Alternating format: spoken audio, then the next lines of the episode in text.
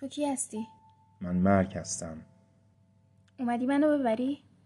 مدت هاست که اطرافت بودم. می‌دونم. آماده ای؟ تنم میترسه. اما خودم نه. یه لحظه صبر کن. همه همینو میگن. من به کسی مهلت نمیدم. تو شطرنج بازی می‌کنی نه؟ از کجا می‌دونستی؟ توی نقاشی ها دیدم. توی اشعار افسانه ای شنیدم. بله در واقع شطرنج باز بسیار خوبی هستم. فکر نمی کنم بهتر از من باشی. چرا می‌خوای با من شطرنج بازی کنی؟ با این شرط که تا زمانی که در برابرت مقاومت می‌کنم حق دارم زنده بمونم. اگه من بردم منو آزاد می‌کنی. بسیار مناسبه. اینطور فکر نمی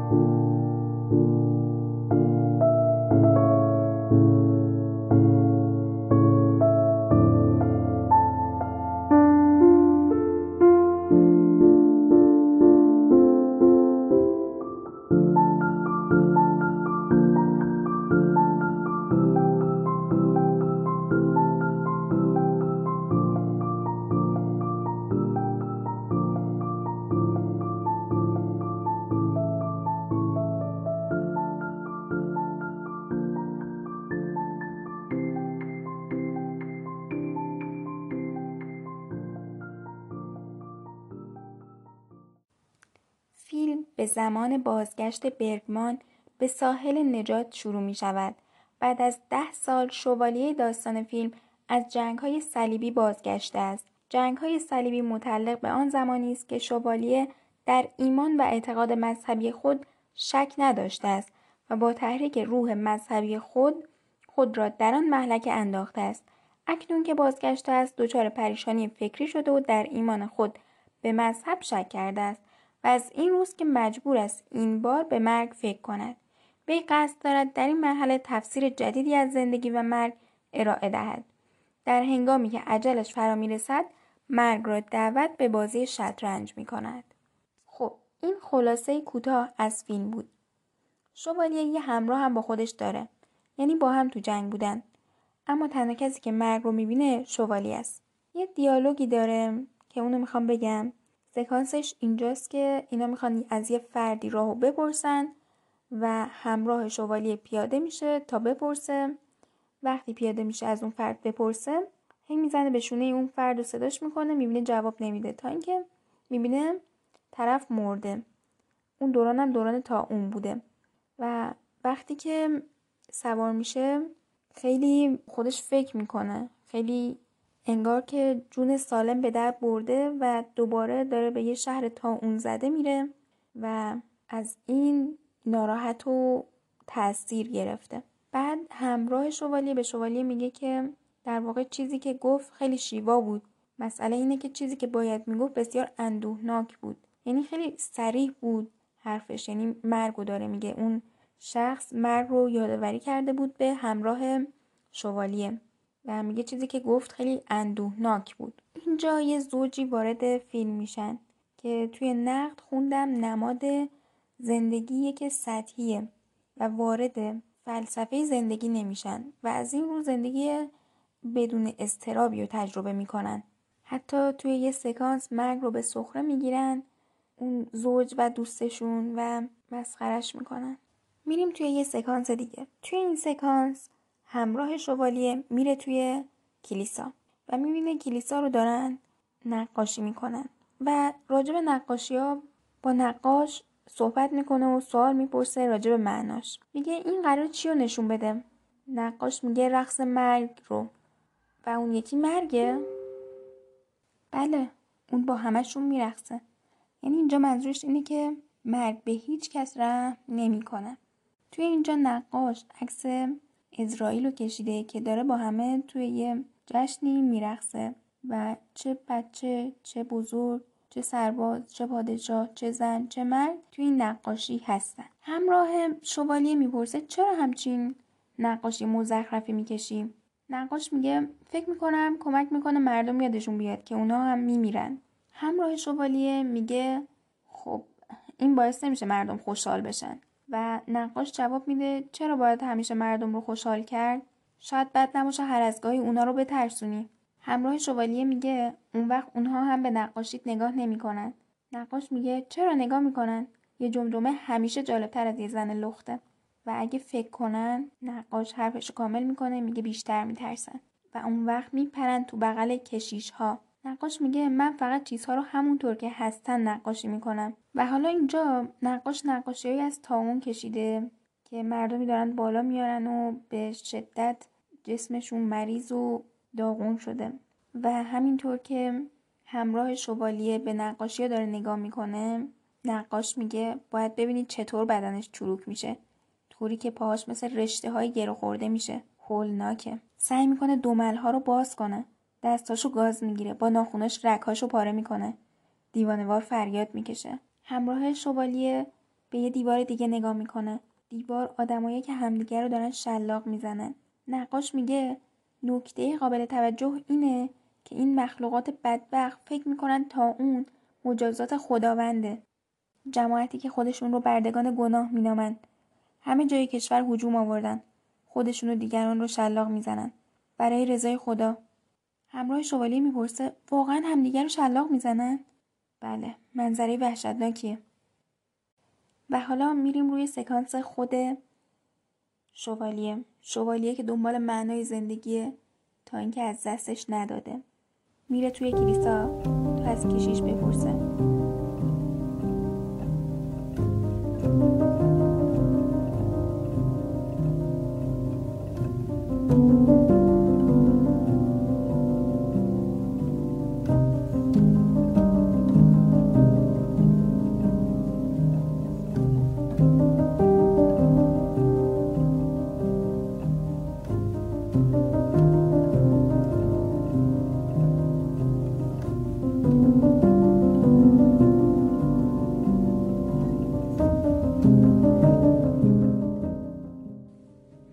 باید کاملا روک و راست صحبت کنم اما قلبم خالیه. خلا مثل آینه که روبروم قرار گرفته و ترس و نفرت وجودم رو فرا می‌گیره. با بیتفاوتی نسبت به مردم دوروبرم خودم رو از همنشینی باشون محروم کردم. حالا توی دنیای ارواح زندگی می‌کنم و اسیر رویه ها و خیالاتم شدم. با این حال نمی‌خوای بمیری. پس منتظر چی هستی؟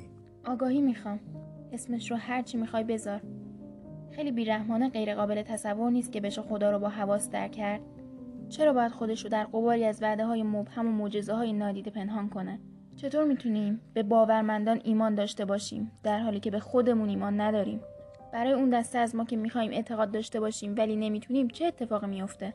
برای اونهایی که نه می‌خوان و نه می‌تونن اعتقاد داشته باشن چی پیش میاد؟ چرا نمی‌تونم خدا رو در درونم بکشم؟ چرا باید به این شکل دردناک و تحقیرآمیز به زندگی در وجودم ادامه بده؟ با وجودی که نفرینش می‌کنم و می‌خوام از قلبم بیرونش کنم. چرا با همه این اوصاف یه حقیقت گیج کننده ایه که نمی‌تونم از دستش خلاص بشم؟ میشنوی چی میگم؟ بله میشنوم. می‌خوام آگاهی داشته باشم. نه ایمان نه فرضیات. من دانش می‌خوام. می‌خوام که خدا دستش رو به طرف من دراز کنه خودش رو به هم نشون بده و با هم حرف بزنه. اما اون ساکت میمونه. در دل ظلمات صداش می‌زنم. اما به نظر نمیاد کسی اونجا باشه. شاید واقعا هم کسی اونجا نباشه. پس زندگی یه وحشت ظالمانه است. هیچ کس نمی‌تونه رو در روی مرگ زندگی کنه در حالی که می‌دونه همش نیستیه. بیشتر مردم هیچ وقت نه به مرگ فکر می‌کنن و نه به بوچی زندگی. اما یه روز مجبور میشن که توی اون لحظه آخر زندگی وایسن و به درون تاریکی نگاه کنن. بله. و وقتی اون روز فرا برسه؟ می‌دونم منظورت چیه. ما از ترسمون تصویری می‌سازیم و اسم اون تصویر رو خدا می‌ذاریم. تو نگرانی؟ داریم با هم شطرنج بازی می‌کنیم. این مهلت بهم فرصت میده موضوع مهمی رو سر و سامون بدم. زندگی من تا به حال یه تعقیب بیهوده بوده یه سرگردونی انبوهی از صحبتهای بیمنی زندگیم هیچی نبوده. هیچ تلخی و ملالت نفسی احساس نمی کنن. چون زندگی بیشتر مردم دقیقا همین شکلیه. اما من می‌خوام از این فرصت برای انجام کار با ارزشی استفاده کنم. برای همینه که داری با مرگ شطرنج بازی می‌کنی؟ حریف ماهر و زیرکیه. اما هنوز هیچ مهره رو از دست ندادم. با چه ترفندی می‌خوای تو این بازی از مرگ جلو بیفتی؟ از ترکیبی از حرکات فیل و اسب استفاده می‌کنم که هنوز متوجهش نشده. در حرکت بعدی یکی از جناهاش رو در هم میشکنم یادم میمونه. تو به هم حقه زدی فریبم دادی و من راه دیگه ای پیدا می‌کنم. و بازیمون رو ادامه میدیم. دارم با مرگ شطرنج بازی می‌کنم.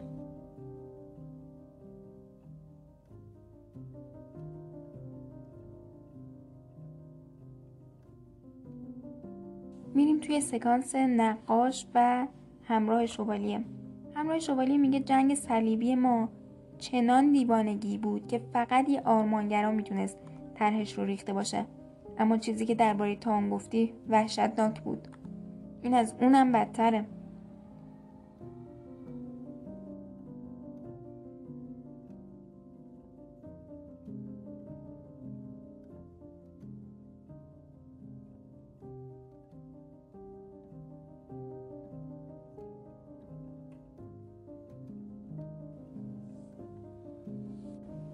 توی سکانس دیگه که دختری رو بستن. همراه شوالیه می‌پرسه چرا بستینش؟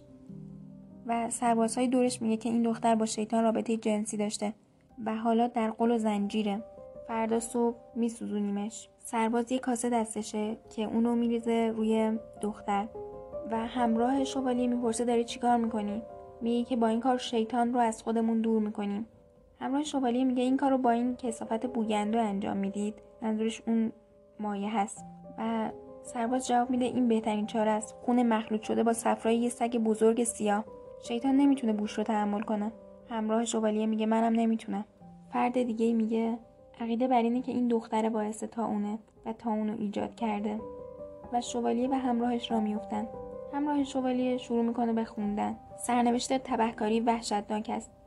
و تو دوست من یک قربانی بیچاره ای یک آن درخشان و سرزنده ای لحظه دیگر در حال خزیدن با کرم هایی اما میریم یه سکانس دیگه. توی این سکانس مردی از خونه ای که صاحب اون خونه مرده دزدی می‌کنه و دختری جوان و زیبا اون رو می‌بینه و بهش ظلم می‌زنه. مرده میگه چرا انقدر متعجبی از مرده ها دزدی می‌کنن این روزها یه حرفه پرسوده. دختره میگه این کار هیچ فایده ای نداره. مرده میگه هر کدوم از ما باید جون خودش رو نجات بده به همین سادگی.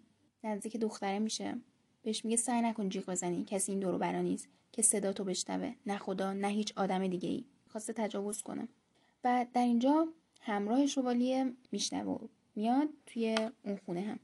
و بعد که نزدیک میشه به مرده میگه تو همون کسی هستی که ده سال پیش ارباب منو متقاعد کردی که لازم شرافتمندانه به جنگ صلیبی در سرزمین مقدس بره. دوزه میگه به نظر میاد ناراحتی. همراه شوالیه میگه. وقتی میبینمت بیدرنگ معنی این ده سال رو می‌فهمم که قبلا به نظرم میومد بد جوری تلف شده. زندگی ما خیلی خوب بود و خیلی هم از خودمون راضی بودیم. خدا خواست ما رو به خاطر این خودپسندی مجازات کنه. یقه دوز رو می‌گیره و بهش میگه برای همینم بود که تو رو فرستاد تا زهر مقدست رو بپاشی و شوالیه رو مسموم کنی. برای اینکه الان تبدیل به یه دوز شدی. شغل مناسب تر و پرسودتری برای ارازله مطمئنا من تشنه خونه تو نیستم. ولی یادت باشه دفعه بعدی که همدیگر رو ببینیم چنان داغی روی صورتت می‌ذارم که روی صورت دوست ها می‌ذارن.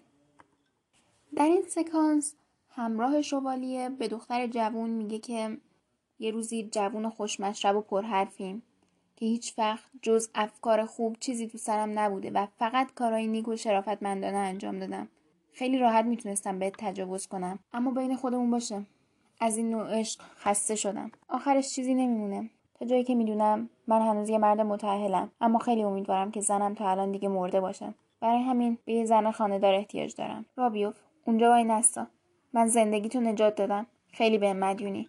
اینو به دختری میگه که از دست اون دوزه نجاتش داده و اول قصد داشت بوسش کنه. اینا این دختره دوست نداشت. و خلاصه اونم ادامه نداد. و بعد بهش گفتش خیلی راحت می‌تونستم به تجاوز کنم ولی از این نوع عشقا خسته شدم. ولی حالا که کمکت کردم اینا تو هم میای و خانداری خونمون می‌کنی و اینا. میریم سکانس دیگه. توی سکانس دیگه اون مرد و زنی که زندگی سطحی رو در پیش گرفته بودن و کارهای کمدیانی می‌کردن در واقع نقش دلقک رو داشتن. و کارهای آکروبات و این چیزا رو می‌کردن میرن تا یه جایی این کار رو انجام بدن. یه چیز تاج مانندی می‌زنن و این کار می‌خوان انجام بدن لباس های مخصوصشون رو میپوشن صورتشون رو آرایش می‌کنن و وقتی که دارن اجرا می‌کنن کاروانی از اونجا میگذره. اون کاروان کاروانی بوده که نقشش رو نقاش توی کلیسا کشیده بوده که همون شلاق می‌زنن که آقا این تا اون اومده به خاطر خشم خداست. پس بیایید خودمون رو مجازات کنیم که تا اون بره. اینجا خرافات رو تو اون زمان نشون میده برگمان و شخصی در حین اجرای این دوتا زوج میاد صحبت می‌کنه. میاد میگه که خداوند ما رو محکوم به مجازات کرده. مرگ درست پشت سرتون وایستاده. می‌تونم تاجش رو ببینم که چطور زیر آفتاب میدرخشه. آیا یک سال دیگه از عمرت باقیه که زمین رو با فضولاتت آلوده کنی؟ ای احمقهای بیشور هیچ می‌دونید باید بمیرید؟ امروز فردا یا پس فردا چون همتون محکوم شدید. کاروان هستن داد می‌زنن از ما به بیزاری و تحقیر روی مگردان. بلکه به خاطر فرزندت عیسی مسیح ما را بیامرز. یعنی توی اون کاروان مردم دیگه که اونجا هستن که همدیگر شلاق می‌زنن به خاطر اینکه مثلا تا اون به خاطر مجازات خدا بوده داد می‌زنن میگن که مسیح ما رو ببخش ما غلط کردیم. از اینجا میریم به جایی که چند تا مرد دارن نهار می‌خورن با هم. و با همدیگه صحبت می‌کنن. یکی از اونا میگه اونها از روستاها فرار می‌کنن و تا اون رو با خودشون هر جا میرن می‌برن. منظورش کیان منظورش همونان که شلاق می‌زنن همون چون یه کاروانه که دارن حرکت می‌کنن. و میگن که تا اون مجازات خداست. مرد دیگه که سر نهار بوده میگه اگه اونجوری باشه که میگن فکر می‌کنم آدم باید از خونهش مراقبت کنه و سعی کنه تا جایی که می‌تونه از زندگیش لذت ببره. خانم دیگه میگه خیلی از مردم خودشون رو با آتیش تطهیر کردن و مردن. اما کشیش ها میگن پاک و خالص مردن بهتر از زندگی کردن و رفتن به جهنمه. این پایان کاره. بله آخرشه. کسی جرأت نداره با صدای بلند بگه اما همه می‌دونیم این آخر کاره. مردم دارن از ترس دیوونه میشن. پس تو هم ترسیدی؟ اینو یکی دیگه از اون افراد میگه. معلومه که ترسیدم. فرشته ها پایین میان و قبرها دهن باز می‌کنن. منظره وحشتناک خواهد بود. دلقک نشسته اینجا و داره غذاشو می‌خوره. تا اینکه یه مرد آهنگری که بغلشه باش درد دل می‌کنه و میگه که زنم ولم کرده به خاطر یه بازیگر. مرده میگه یه بازیگر اگر همچین سلیقه بدی داره همون بهتر که بذاره بره. مسیر و مقصد سفر شوالیه و همسر و دلقک رو به یک جا میرسونه. به یک نقطه و با همدیگه همسفر میشن از یه جایی به بعد. در ابتدا همدیگر که ملاقات می‌کنن بین شوالیه و همسر دلقک صحبتی صورت می‌گیره که من الان بهتون میگم. خیلی خوشحال به نظر نمی‌رسی. شوالیه. نه. خسته ای؟ بله. شوالیه میگه همیشه تعجب کردم چرا آدم ها تا وقت پیدا می‌کنن خودشون رو عذاب میدن. اینطور نیست. شوالیه با کسی هم کلام و هم سفره شده توی این سفر. که بسیار اگزیستانسیال داره بدون اینکه مفهوم زندگی رو بهش فکر کنه زندگی می‌کنه. توی لحظه حال خوشه چیزی رو جدی نمی‌گیره و همچنین درگیر اینکه ما از کجا هستیم به کجا میریم آمدنمون بهره چه بود فکر نمی‌کنه. ولی حتی لحظه زندگی کردن و هم سفره شدن بهش این اجازه رو میده تا تو اون لحظه زندگی کنه و زیست اصیلی رو تجربه کنه. شوالیه و همسرش با شیر گاو و توت فرنگی از شوالیه پذیرایی می‌کنن. شوالیه و همسر دلغک با همدیگه صحبت می‌کنن. همسر سوال می‌پرسه تو کسی رو نداری؟ شوالیه. چرا؟ یکی رو داشتم. الان چیکار می‌کنه؟ نمی‌دونم خیلی جدی به نظر میای. معشوقت بود؟ تازه ازدواج کرده بودیم با هم خوش میگذروندیم. کلی میخندیدیم. برای چشماش شعر می‌گفتم. برای دماغش. برای گوشهای کوچیک زیباش. با هم می‌رفتیم شکار. شبا میرقصیدیم. خونمون سرشار از زندگی بود. ایمان داشتن مثل عذابه. می‌دونستی؟ مثل اینه که کسی رو دوست داشته باشی که اون بیرون هیچ وقت خودش رو نشون نمیده. توی تاریکیه. ولی هر چقدر هم که بلند داد بزنه هیچ وقت خودش رو نشون نمیده. کاسه شیر رو برمیداره تا بخوره. بلند میگه این خاطره رو همونطوری تو ذهنم نگه میدارم. منظورش ذهن آگاهیه یا همون مایندفولنس که این کاسه پر از شیر تازه را با دستام نگه داشتم و همین نشونه بسه. برای من کافیه. کمی اونورتر مرگ وایساده. شوالیه مرگ رو می‌بینه. میره تا باهاش شطرنج بازی کنه. شطرنجی که شروعش کردن هنوز تموم نشده. مرگ میگه منتظرت بودم. ببخشید چند لحظه معطل کردم. کار درستی کردی. البته صاف افتادی توی تله. چی میخندی؟ به خنده من توجه نکن. شاهد رو نجات بده. خیلی مغرور شدی. نوبت تو زود باش عجله دارم. می‌دونم که خیلی کار داری ولی بازی وقت گیره نمی‌تونی از دستش خلاص شی. می‌خوای شعبده باز و زنش رو تو جنگل همراهی کنی؟ همونا که اسمشون یوفومیاست یه پسر کوچیکم دارن؟ برای چی می‌پرسی؟ تنه ای که در آخر مرد بهش می‌زنه. درباره اینه که من می‌تونم حتی دوستاتم ازت بگیرم.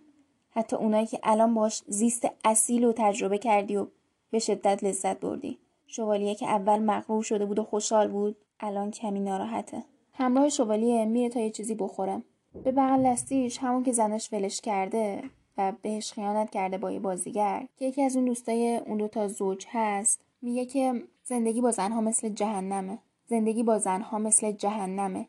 بدون اونها هم جهنمه. هر جور بهش نگاه کنی همچنان بهترین کار اینه که تو اوج خوشگذرونی بکشیشون. نق زدن های زنونه صدای گریه بچه ها و کهنه های خیس های تیز و زخم زبون ها مادر زن که مثل امه شیطانه. اون وقت وقتی که می‌خوای بعد از یه روز طولانی بخوابی یه آواز تازه گریه و ناله و زاری اینقدر که آرزو می‌کنی کاش مرده بودی. چرا واسه شب بخیر منو نمیبوسی؟ چرا برام آواز نمی‌خونی؟ چرا دیگه مثل اوایل آشناییمون دوستم نداری؟ چرا لباس زیر جدیدم رو نگاه نمی‌کنی؟ همش روت رو برمیگردونی و خور و پف می‌کنی. او به جهنم. و حال دیگه اون رفته. خوشحال باش. اینا رو به اون آقای میگه که زنش رهاش کرده. این داره دلداریش میده. مرد آهنگر پا میشه. میگه که با خونسردی تمام با پتک می‌زنم تو سرشون. منظورش زنش و اونی که اون بازیگر است که خیانت کرده. و زنشو برده. و زنشو برده. شوالیه میگه باز که داری گریه می‌کنی. مرد آهنگر میگه شاید دوستش دارم. شاید دوستش داشته باشی؟ گوش کن بدبخت سبک مغز. عشق فقط یک کلمه دیگه است برای شهوت. برای شهوت و شهوت. همینطور کلی تقلب و فریب و دروغ لعنتی. و همه جور وقت تلف کردن. مرد آهنگر میگه آره اما به هر حال دردآوره. عشق از هر تا اونی سیاه تره و اگه آدم می‌تونست از عشق بمیره می‌شد یه خورده ازش لذت برد. اما تقریبا همیشه اما تقریبا همیشه تموم میشه میره. شوالیه میگه چرا؟ مال تو هم میگذره. فقط هر از گاهی یکی دو تا احمق از عشق میمیرن. چرا؟ مال تو هم میگذره. فقط هر از گاهی یکی دو تا احمق از عشق میمیرن. اگه همه چیز توی این دنیای ناکامل ناقص باشه عشق از همه ناقص تره عشق کامل ترین ناقص هاست. آهنگر به شوالیه میگه تو هم با این چرب زبونیات خوشحالی ها. فقط خودت دریوریاتو باورت میشه. باور؟ کی گفته باورم شده؟ فقط عاشق اینم دیگران رو نصیحت کنم ناسلامتی. مرد تحصیل کرده ای هستم. حالا که با شوالیه هم مسیر میشه و شوالیه هم با اون مرد دلغک و همسرش هم مسیر بودن و اونی که خیانت کرده یعنی مردی که پیش دوست اون همسر و دلغک بود زن اینا رو برده دیگه. یعنی زنش هم رفته با اون. وقتی که دوستشون می‌خواد برگرده به کاروان توی جنگل همدیگه رو می‌بینن. آهنگر و زنش و اونی که و اون بازیگر. دیالوگ ها سکانس های م... دیالوگ های خوب مفهومی و سکانس های فوق العاده عالی در ادامه فیلم بازم وجود داره. و من توصیه می‌کنم حتما این فیلم خوب رو ببینید و اصلا از دستش ندید. در انتها شوالیه حتی هم مسیر میشه با اون دختری که قرار بوده آتیشش بزنن و چون بهش گفته بودن که این دختر با شیطان در ارتباط بوده میگه که اگه میشه به شیطان بگو بره بیاد. می‌خوام ازش سوال بپرسم. یعنی انقدر مضطرب بوده انقدر دنبال جواب سوالش بوده که حتی می‌خواد با شیطان صحبت کنه. می‌تونم به جرئت بگم این سکانس بی نظیر ترین سکانس یعنی این سکانس که این دختر آتیش می‌زنن و دیالوگ شوالیه و همراه شوالیه بی نظیره من کل دیالوگای خیلی خفن این فیلمو اسکرین شات گرفتم و می‌خوام یه ویدیوش کنم. اگر دوست داشتین توی کانال Useful Brainstorm می‌تونید ویدیو رو ببینید. چیزی حدود 400 تا اسکرین شات شده و دیالوگ هاشون هست و چیزایی که خیلی منو جذب کرده و بسیار بسیار جالبه.